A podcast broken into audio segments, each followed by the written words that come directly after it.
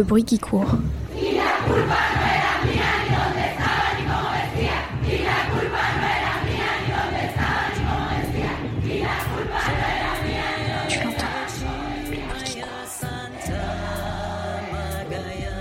Tu l'entends La gronde des femmes.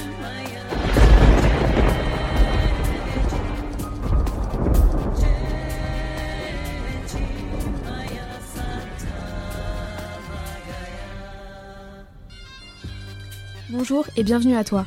Tu écoutes actuellement Le Bruit qui court, ton podcast féministe internationaliste qui te présente à chaque épisode un pays et une de ses habitantes pour échanger sur ce qui nous lie, nous oppresse, nous oppose et nous libère en tant que femmes du monde entier. Aujourd'hui, on migre jusqu'au continent africain pour parler de la Côte d'Ivoire avec Eva. Salut Eva. Salut. Merci beaucoup de participer au Bruit qui court. Avec plaisir. Pour faire une présentation rapide, la République de Côte d'Ivoire est un pays de l'Afrique de l'Ouest dont la capitale est Yamoussoukro. Oui. Et non Abidjan. Oui, c'est vrai, en plus. Son régime est présidentiel, c'est Alassane Ouattara qui dirige le pays et c'est presque 25 millions d'habitants, dont 48% de femmes. Yes. La population ivoirienne est multiethnique. On compte une soixantaine d'ethnies répertoriées en grands groupes, comme les Sénoufos, les Malinqués, les Crous ou les Akans. La langue officielle est le français, Cimer l'envahisseur jusqu'en 1960, mais il existe de nombreux dialectes. Et fait notable, la Côte d'Ivoire est le plus grand producteur de cacao au monde. On y pensera la prochaine fois qu'on engloutira une tablette de chocolat. Et au travail des enfants aussi. Aussi, quelle horreur. C'est affreux. Après ces informations globales, super réjouissantes, abordons le vif du sujet. Donc les chiffres sont difficiles à trouver et a priori bien en dessous de la réalité, mais ce qu'on peut dire c'est que la Côte d'Ivoire n'est pas vraiment championne en matière d'égalité femmes-hommes. Par exemple, ce n'est qu'en 2012 que le Code de la famille a prévu que la femme et l'homme géraient conjointement le foyer, ou en 2016 que les Ivoiriennes comme les Ivoiriens peuvent accéder à la propriété du domaine rural. Dans la loi, donc, on constate une égalité de fait sur certains points, mais ce n'est pas une égalité réelle. Les us et les coutumes ont la vie dure et les femmes ivoiriennes sont souvent reléguées à des rôles de second plan. Par exemple, l'UNICEF estime que le taux d'alphabétisation des femmes est inférieur de 10 points à celui des hommes, leur revenu moyen est inférieur de 59% à celui des hommes, et seulement 15% des entreprises sont dirigées par des femmes. Donc d'une manière générale, elles sont encore assimilées principalement au foyer et sont victimes de violences et de mariages forcés, on y reviendra plus tard. Il est également difficile de chiffrer exactement les violences physiques et sexuelles faites aux femmes ivoiriennes, mais on considère qu'entre 60 et 70% d'entre elles en seraient victimes, contre 14% des femmes françaises. Le viol est considéré certes comme un crime par le code pénal ivoirien, mais il ne dispose d'aucune définition, donc pratiquement impossible à condamner dans les faits. De plus, ni le viol conjugal ni le viol marital n'existent dans la loi. Et pourtant, 70% des femmes sont victimes de violences conjugales, un chiffre effrayant possible car la violence au sein du couple est occultée et non combattue. La prise de conscience de la gravité de ces actes n'est pas vraiment effective pour le moment et les conjoints violents restent majoritairement impunis car ils sont tol- tolérés dans la société.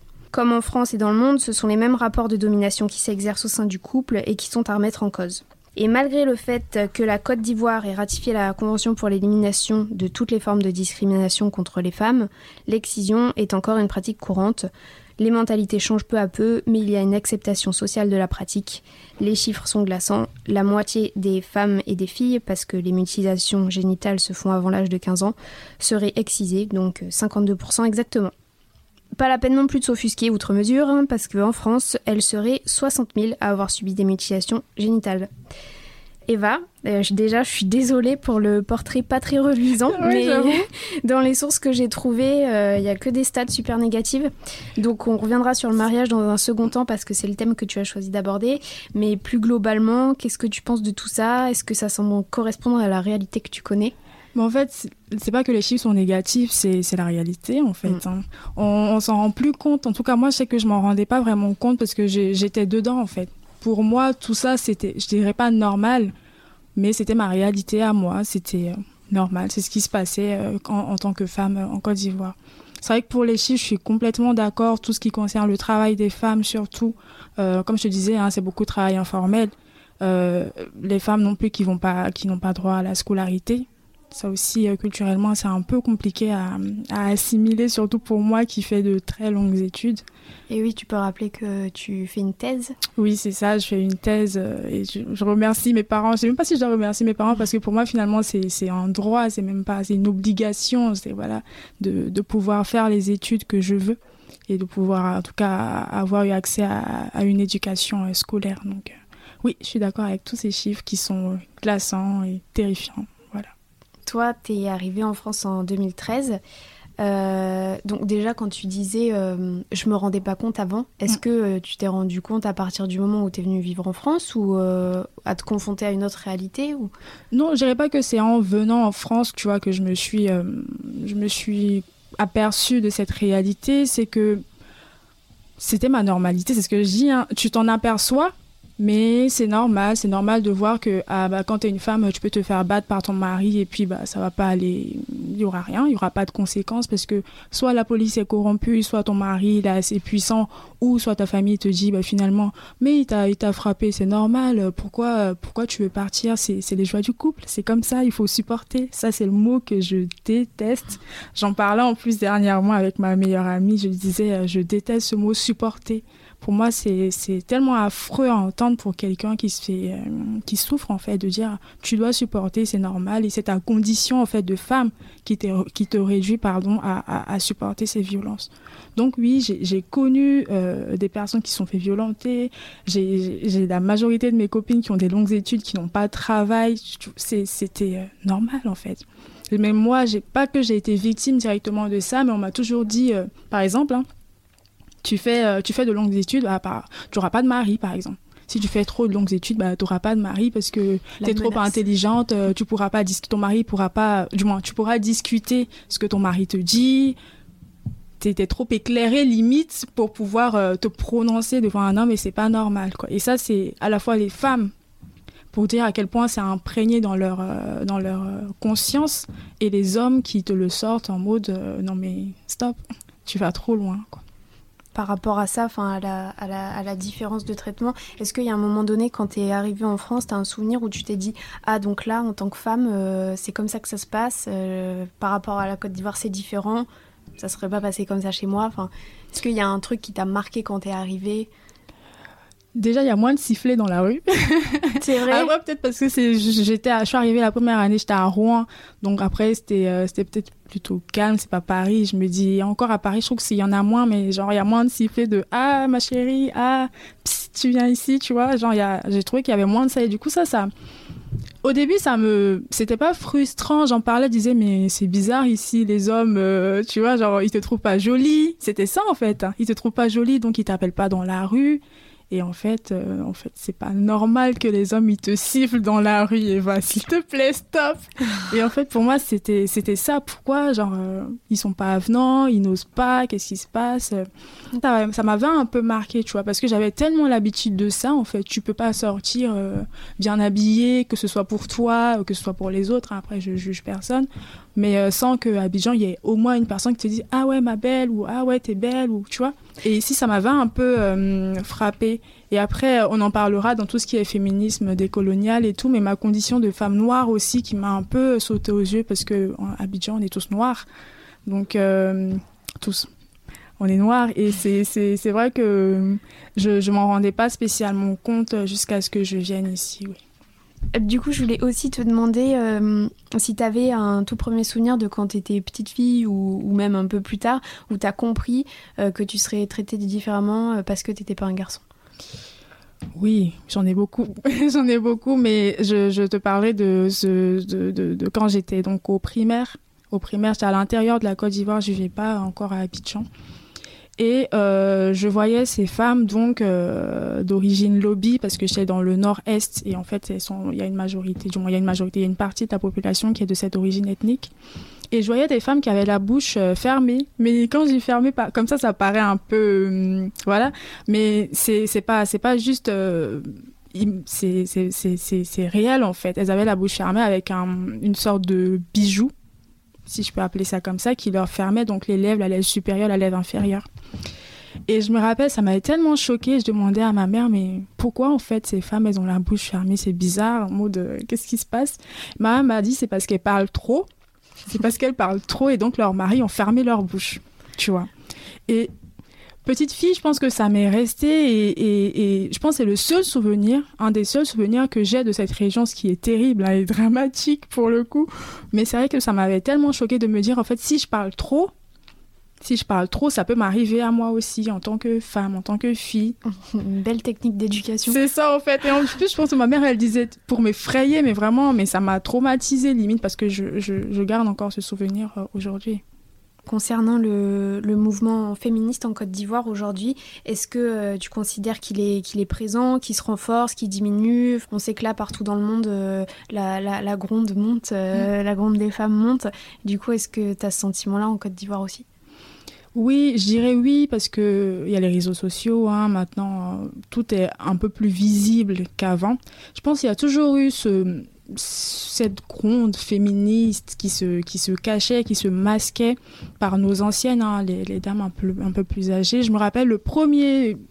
Là, chaque fois qu'on me parle de féminisme, le premier... Euh, mouvement, ou du moins le, le, premier exemple que j'ai, c'est la marche des femmes à Grand Bassam, parce que quand tu rentres dans la ville de Grand Bassam, tu as une grande euh, statue avec des femmes qui ont le poing levé, et en fait, ils sont rebellés contre le colon pour, euh, pour que leur, leur, leur, mari soit libéré en fait des prisons ou leur frère ou autre soit libéré euh, des prisons euh, du colon. Et en fait, c'est le premier truc qui me vient à l'esprit. Et je pense que ça, ça, ça s'est jamais estompé. Ça s'est toujours gardé plus contre le colon parce que bon, on va essayer de passer à autre chose. Mais, mais je pense qu'il y a toujours, il y a eu cette gronde féministe qui ne portait pas son nom en fait parce que chez nous, c'est hyper tabou d'utiliser le mot féministe par exemple. Moi, je sais que pendant longtemps, je me suis pas dit euh, ah Eva, t'es féministe, euh, ou en tout cas, j'ai pas revendiqué devant tout le monde ah je suis féministe euh, parce que tu te fais, tu te fais, je vais pas dire trucider, c'est extrême, mais limite tu te fais lapider quoi, parce que tout le monde te saute dessus ah ouais t'es féministe, qu'est-ce que tu veux faire, tu, tu es contre les hommes, t'aimes pas les hommes, et en fait je pense qu'il y a toujours eu ça, et maintenant avec les réseaux sociaux, ça commence à, à bouger. Il y a des, euh, influenceuses qui, se, présentent comme étant féministes. Je te parlais donc plus tard aussi du collectif euh, Les Robeuses. Euh, et je pense que oui, il y a, ce mélange, il y a, les informations, il y a une meilleure fluidité de l'information qui fait que oui, on peut mieux échanger sur ces problématiques-là. On va revenir sur le thème spécifique que tu as choisi, qui est celui du mariage. Donc à propos du mariage, euh, depuis mars 2019, euh, le gouvernement ivoirien a adopté un projet de loi qui comprend des changements majeurs afin de renforcer l'égalité entre les femmes et les hommes. Cette loi, elle prévoit surtout que les époux, hommes comme femmes, doivent avoir 18 ans pour se marier. Avant l'âge fixé, il était euh, de 20 ans pour les hommes et 18 ans pour les femmes avec, euh, je cite, des dispenses pour motifs graves. Donc ces, dispenses étaient prévues et elles ont laissé place à moult interprétations possibles. Et pour cause, en 2017, on estimait à 15 millions le nombre de petites filles mariées avant 18 ans en Afrique de l'Ouest donc euh, interrompant de fait leur scolarité, entraînant toutes les violences qu'on peut imaginer sur des petites filles mariées à des hommes adultes. Une grande partie d'elles ont entre 10 et 13 ans et elles ont 5 fois plus de chances de mourir en couche qu'une femme de 20 ans. Donc c'est notamment pour répondre à ce problème sanitaire que la loi ivoirienne réforme la loi sur le mariage et s'engage dans la lutte contre le mariage des enfants avec 18 autres pays africains. Sachez qu'en France, on n'est pas tout blanc non plus. Le Haut Conseil à l'intégration considère que 70 000 petites filles seraient menacées d'être mariées de force.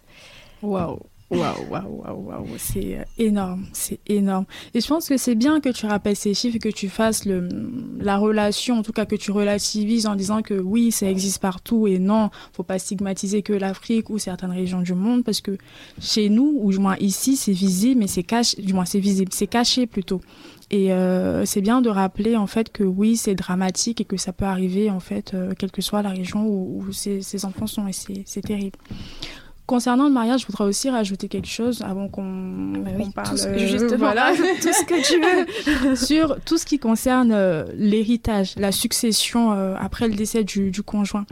J'ai vu et j'ai aperçu nombre de femmes qui, à la suite du décès de leur mari, ont été dépouillées, et c'est, je pèse mes mots, hein, dépouillées de leurs biens et de ce qu'elles ont et de ce qu'elles ont construit avec leur époux, parce que coutumièrement, culturellement, il se veut que certains membres de la famille de, l'époux gardent les biens qui ont été, euh, qui, ont, qui, appartiennent ou du moins qui appartenaient euh, au, couple.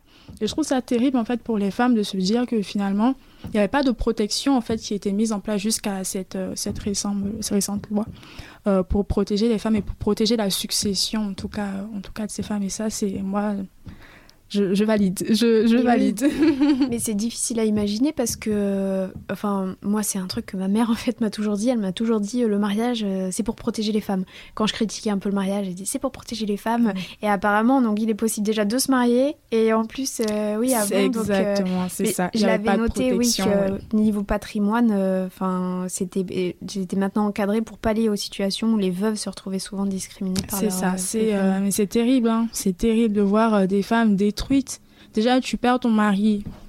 On peut comprendre que c'est une situation difficile, mais de perdre tout ce que tu as pu construire avec lui, c'est d'autant plus euh, aberrant en fait dans une quand même en 2019 je veux dire il y a un moment. en 2020 même ouais 2020 bah oui c'est vrai. 2020 excusez. Ouais. Et en 2020 ouais c'est euh, c'est terrible c'est terrible. Et par rapport au, mariage euh, des, des, petites filles tu crois que la loi a fait changer les choses un peu les mentalités? Honnêtement, Franchement, c'est euh, c'est très compliqué parce que la Côte d'Ivoire, en fait, c'est ça se limite pas à Abidjan et je pense qu'on s'en rend pas compte. Souvent, même tu viens de dire, de rappeler hein, que la capitale c'est Yamoussoukro, c'est pour dire. Tout le monde pense que la Côte d'Ivoire c'est Abidjan, mais quand tu vas à l'intérieur, en fait, tu vois la, la réalité, tu c'est tellement différent, c'est tellement autre, tu as l'impression que tu te retrouves dans, un autre, euh, dans une autre dimension. Moi, je sais que chaque fois que je vais à l'intérieur, par exemple, je me dis, ok, c'est comme ça. En fait, c'est pas du tout Abidjan. Et en fait, tu te rends compte que les pratiques coutumières sont quand même euh, persistantes. Hein. C'est dur d'enlever dans le crâne des gens depuis des années, des années qui pratiquent ces, ces, ces violences envers ces petites filles, de, de leur enlever ça du crâne le, rôle des femmes dans tout ça, parce qu'on sait que l'excision, euh, enfin les violences, euh, les mutilations génitales féminines sont souvent perpétrées euh, par les femmes, parce que c'est elles qui font le rituel. du coup, comment comment t'expliques ça, ce manque en fait de sororité entre entre femmes du même même de la même famille Enfin, je me pose souvent la mm. question de pourquoi on n'arrive pas plus à, à, se lier les unes aux autres pour arrêter toutes ces souffrances. Oui. Et du coup, je sais pas, est-ce que toi, tu as des exemples, des... enfin, quelque chose qui te vient en tête par rapport à ça? Mais je pense que, du moins, je pense. Il faut se rappeler hein, que ces femmes elles-mêmes ont subi la violence et que la violence a imprégné en fait en elles en fait et que euh, je pense que c'est tellement facile pour une femme qui a subi de la violence de dire c'est la coutume donc je le perpète, je le perpétue, pardon, je le perpétue euh, sur, sur ma descendance, ou du moins sur mes, mes petites filles, mes arrière-petites filles. Je pense que rationnellement, c'est ce qu'elles peuvent, c'est la, c'est comment je peux dire, c'est l'argument qui peut au mieux les convaincre. Parce que de changer ces pratiques, ça demande un effort de déconstruction. Je pense qu'elles sont pas prêtes à avoir. Oui, mais ça serait remettre en cause aussi ce qui leur est arrivé. Exactement. Ce serait remettre en cause leur, leur être, leur soi, en fait. Et je pense qu'il y a ce travail-là préalable à faire, bien que de plus en plus, euh, plus il y a plus de visibilité, hein, il y a des, des, des, campagnes qui sont menées pour euh, arrêter, pour euh, emprisonner hein, euh, les, les, les, femmes ou ceux qui pratiquent l'excision, par exemple. Pour les mariages forcés, il y a eu donc là le premier procès qui s'est tenu hein, pour la petite et son du coup, oui, c'est ça. son père qui est, qui qui du coup a été emmené devant la justice pour mariage forcé. je pense déjà il y a une volonté politique qui n'est pas à négliger, bien qu'elle soit encore très faible et qu'il y ait beaucoup de progrès à faire. Mais je pense de mettre les mots sur la situation, ça peut déjà faire avancer les choses. Et puis il y a les jeunes, hein. je pense que les jeunes filles, nous, moi, ma génération, euh, on, a envie que les choses changent, quoi. Vraiment, vraiment, vraiment. Et en, en ce qui touche au, aux violences conjugales, parce que quand, tu parles de, de violences qu'on a subies soi-même, ça rappelle euh, tout de suite les violences conjugales aussi, où euh, souvent euh, les hommes qui battent leurs femmes ont été battus ou ont été dans un foyer où le père battait leur propre mère. Du coup, c'est les mêmes mécanismes qui s'enclenchent selon toi? Je pense qu'il y a de ça, déjà de la violence que l'homme a lui-même subi, pardon, et il y a ce côté, l'homme peut tout se permettre Mais je te dis vraiment, chez moi, je ne veux pas stigmatiser, je suis désolée, mais l'homme peut tout se permettre. Pourquoi? Parce que déjà, la femme, elle est analphabète la plupart du temps, donc elle peut pas se défendre, elle sait pas quoi répondre face à ça, et c'est ce qu'elle a toujours connu. Souvent, sa mère même s'est fait battre, et lorsque tu vas vers ta famille en disant oui, mon mari m'a battu ou mon conjoint m'a battu, c'est, comme je t'ai dit, il faut supporter. Et si tu vas voir la police? On n'en parle pas de la police euh, chez, chez, chez, chez moi en Côte d'Ivoire? Euh, je dirais pas tous corrompus, c'est trop facile de le dire, mais euh, tout dépend de, du policier sur qui tu tombes. Déjà, eux-mêmes, ils sont pas, ils sont pas éduqués à tout ce qui est violence. Ça se trouve, le policier lui-même, il bat sa femme. Tu veux qu'il t'aide comment, en fait? Comment est-ce que tu veux qu'il t'aide? Pour lui, c'est normal que l'homme, en tant qu'homme, moi j'ai toujours entendu ça, je suis l'homme, je suis l'homme de la famille, je suis l'homme. Mais oui, t'es l'homme de quoi? Je suis désolée. c'est l'homme qui frappe, l'homme qui bat, c'est pas logique. Je suis aussi homme avec grand H comme toi, hein. donc je veux dire, il y a un moment peut-être arrêter. Mais oui, souvent le policier lui-même bat sa femme ou le policier n'est pas éduqué à prendre en charge des personnes qui sont violentées. Et euh, c'est vrai que ces temps-ci, on parle beaucoup hein, en Côte d'Ivoire. Je suis rentrée il n'y a pas très longtemps en plus, donc là, je peux te dire euh, les dernières nouvelles, l'actu. On parle beaucoup de violence aux enfants, euh, mariage précoce. C'est bien, c'est bien que soient amenées ces questions sur, les enfants et sur la violence qui peut être faite aux, enfants. Mais je pense qu'on oublie les femmes, on oublie le rôle de la femme, on oublie la position de la femme dans tout ça. Je veux dire, la femme, c'est elle qui donne la vie, donc il y a un moment, il faut aussi la, rendre visible d'une certaine manière. Et je trouve que c'est tellement facile d'oublier la femme parce que finalement elle est tellement mise à l'écart qu'on la voit plus. C'est ça en fait, on la voit plus. On voit les enfants, on voit l'homme, mais la femme. Euh, Parce qu'en plus, elle est, euh, elle est cantonnée au foyer euh, beaucoup, donc. C'est ça, c'est ça, c'est exactement ça. Si elle n'est pas cantonnée au foyer, elle fait un travail dans le secteur informel qui lui rapporte pas grand-chose.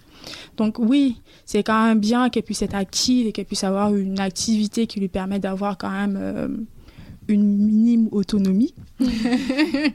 Parce que et, je, trouve ça, c'est terrible, non mais l'autonomie pour pourquoi, vers quoi en fait? Je trouve que cette autonomie n'a pas de sens de dire euh, moi euh, ou du moins ONG ou euh, programme j'aide telle femme à pouvoir se sortir de sa situation en lui faisant une micro un microcrédit ou en l'aidant à, pardon, à développer une activité. Déjà, je trouve que c'est très stigmatisant parce que ça veut dire qu'en fait, son seul moyen de se sortir de sa misère, c'est juste de lui donner de l'argent pour qu'elle se développe une, une activité économique. On oublie tout ce qu'il y a à côté.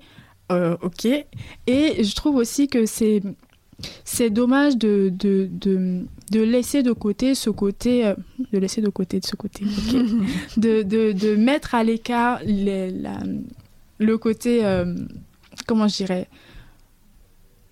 qu'elle se rende compte en fait de la place qu'elle peut avoir dans la société, qu'elle se rende compte qu'elle a des droits et que ses droits sont violés et que c'est pas juste en développant une activité pour avoir une certaine autonomie dans le foyer, euh, le foyer il ne s'efface pas, les violences qu'elle subit dans son foyer ne s'effacent pas, ses droits ils resteront les mêmes. Et, ça, voilà, le système reste le même en fait. Je trouve que c'est trop facile de dire euh, développe une activité avec ça.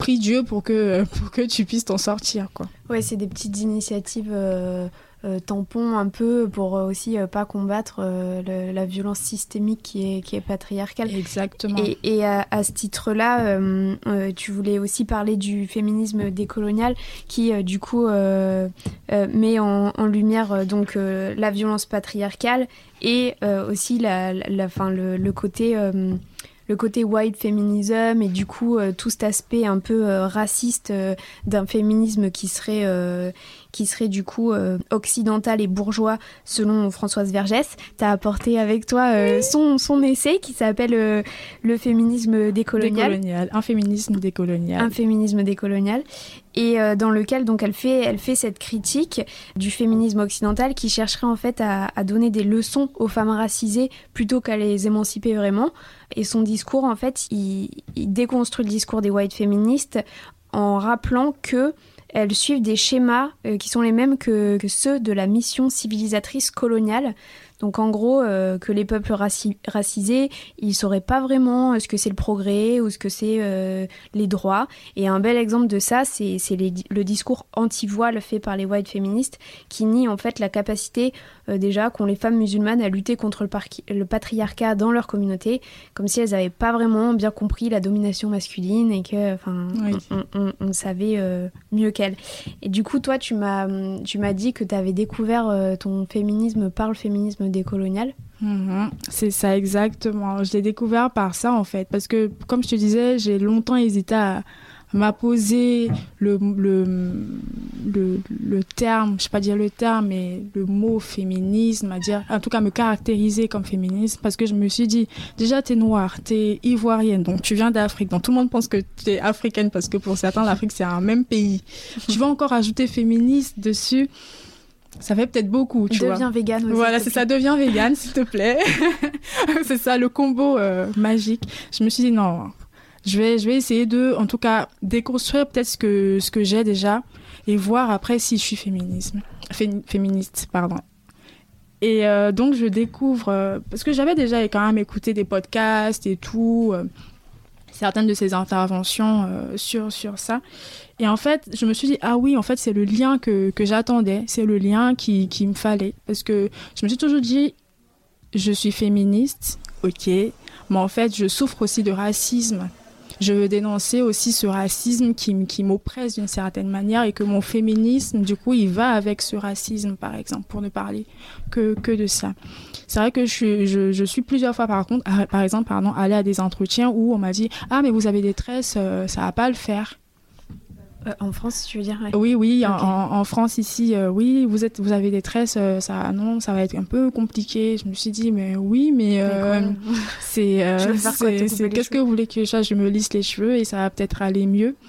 Oui, donc je pense que j'avais déjà fait ce lien entre mes droits en tant que femme et l'accessibilité à mes droits, à, ah, pardon, à mes droits et euh, le racisme, mais j'avais pas fait le lien avec toute la construction en fait colonialiste qui pouvait y avoir, euh, y avoir derrière elle. C'est génial. Je, je, la lis, je la savoure. je suis désolée pour elle. je, je, je, savoure ses écrits, je savoure son, son, son discours. Et, et j'essaie de m'en imprégner.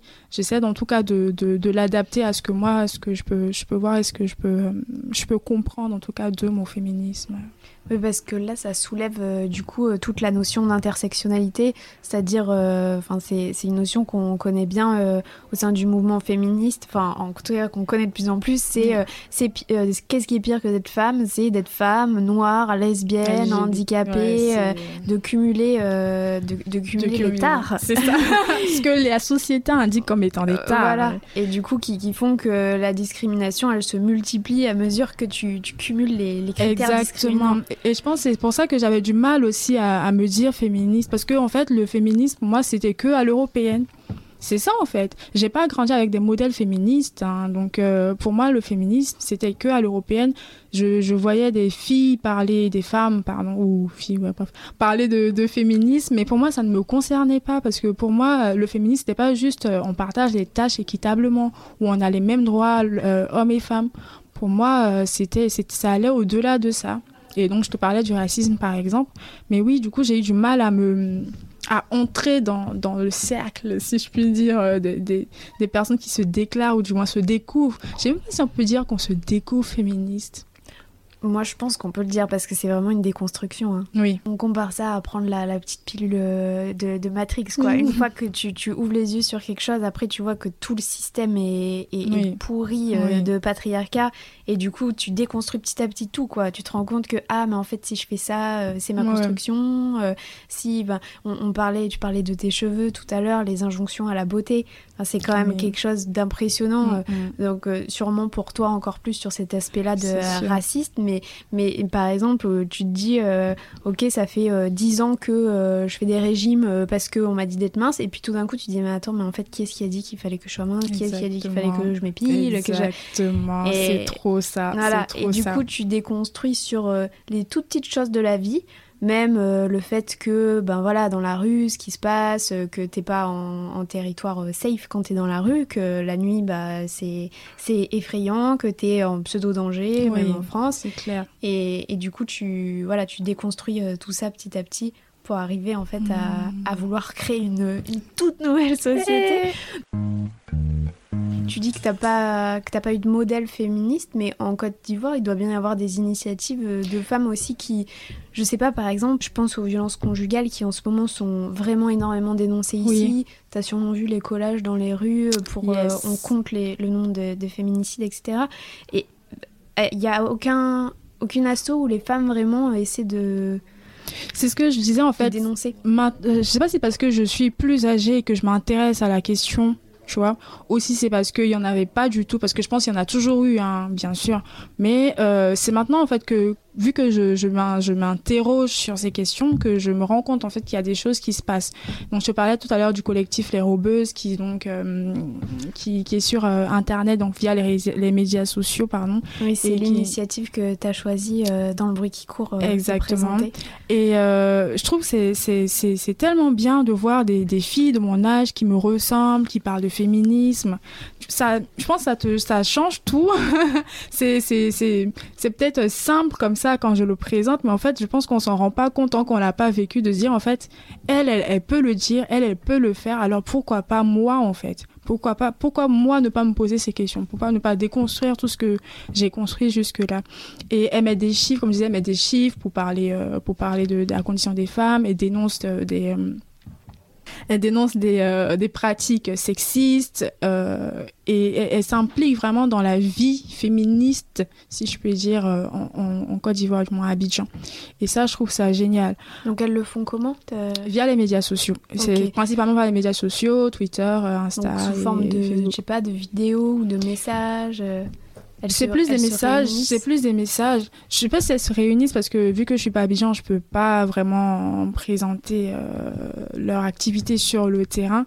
Mais déjà via les réseaux sociaux, je pense les médias sociaux, pardon. Je pense que c'est déjà bien en fait de, de rendre ça visible. Et je pense que c'est peut-être aussi une manière pour celles qui n'osent pas, vu que c'est anonyme, hein, les réseaux sociaux, de pouvoir libérer la parole. Vous l'avez fait ici avec MeToo, euh, Balance ton port et tout. Et je pense que oui, les réseaux sociaux restent quand même un bon vecteur de libération de, de la parole et de changement, en tout cas, en tout cas des pratiques. Euh.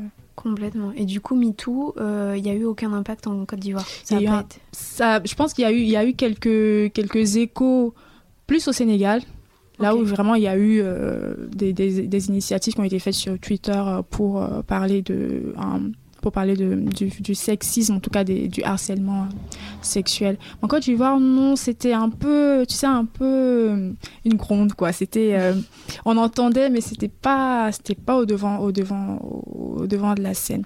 Mais parce que, comme je te dis, chez nous, féminisme, c'est, c'est fort à porter, quoi.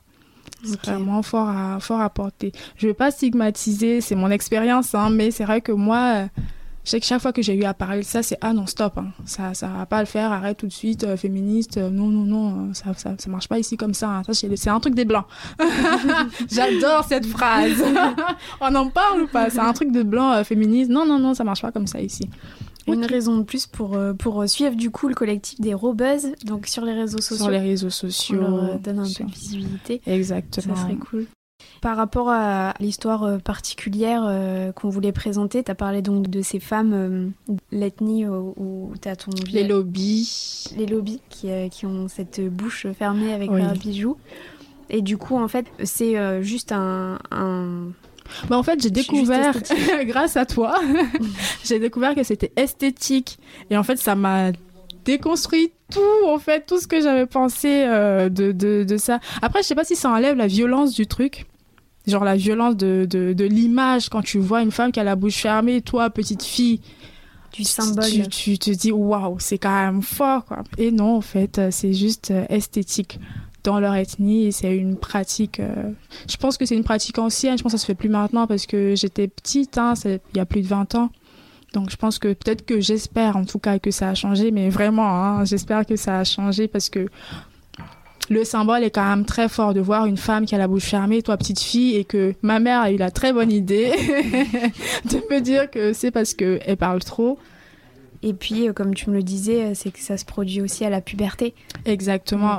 Donc j'ai fait des recherches dessus et oui, ça se produit à la puberté. Donc pour symboliser ce passage, ils aiment bien mettre ça, hein, tu sais, symboliser ce passage en devenant femme, on pouvait être mariée. Ok. En devenant muette. C'est ça, en devenant muette.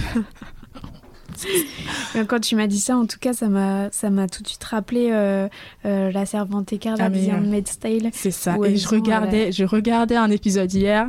L'épisode, je sais pas, tu te rappelles l'épisode, je pense c'est la saison 3, l'épisode Attention, 10. faut pas spoiler. L'épisode, ouais, la saison 3, épisode 10, mais la violence du truc, et je me suis dit, ok, ok, ok. Avec ces histoires de, voilà, on, on, silencie les femmes ça. Euh, une fois de plus. Dans un registre un peu plus fun, euh, tu m'avais aussi parlé d'une artiste qui faisait euh, avec ses cheveux. Euh... Laetitia qui On en parle? J'adore cette fille, j'adore cette fille, j'adore ce qu'elle fait. Donc elle fait de la sculpture avec ses cheveux. Donc c'est des, soit des tresses ou juste euh, ses cheveux. Donc elle fait de tout. Hein. Elle peut faire un dessin, elle peut. Et là elle s'inscrit vraiment. Je pense ces temps-ci ses posts sont vraiment plus dans la, la, lancée féministe. Hein.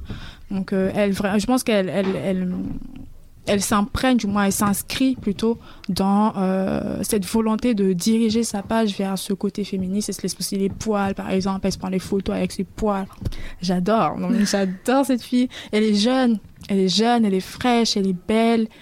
C'est pas ça. Tu te dis, mais en fait, c'est génial, en fait. Et elle vit en Côte d'Ivoire. Ça, il faut le préciser. Elle ne vit pas en Europe, elle vit en Côte d'Ivoire. Donc, je pense qu'elle doit vivre cette violence-là quotidiennement. Et euh, même sur les réseaux sociaux, de lire les commentaires qui lui sont adressés, c'est. Oh, je, je, je, ne sais pas comment elle fait, mais elle répond. Hein. Elle répond, elle, elle, a, elle a du caractère, elle se laisse pas faire. Hein.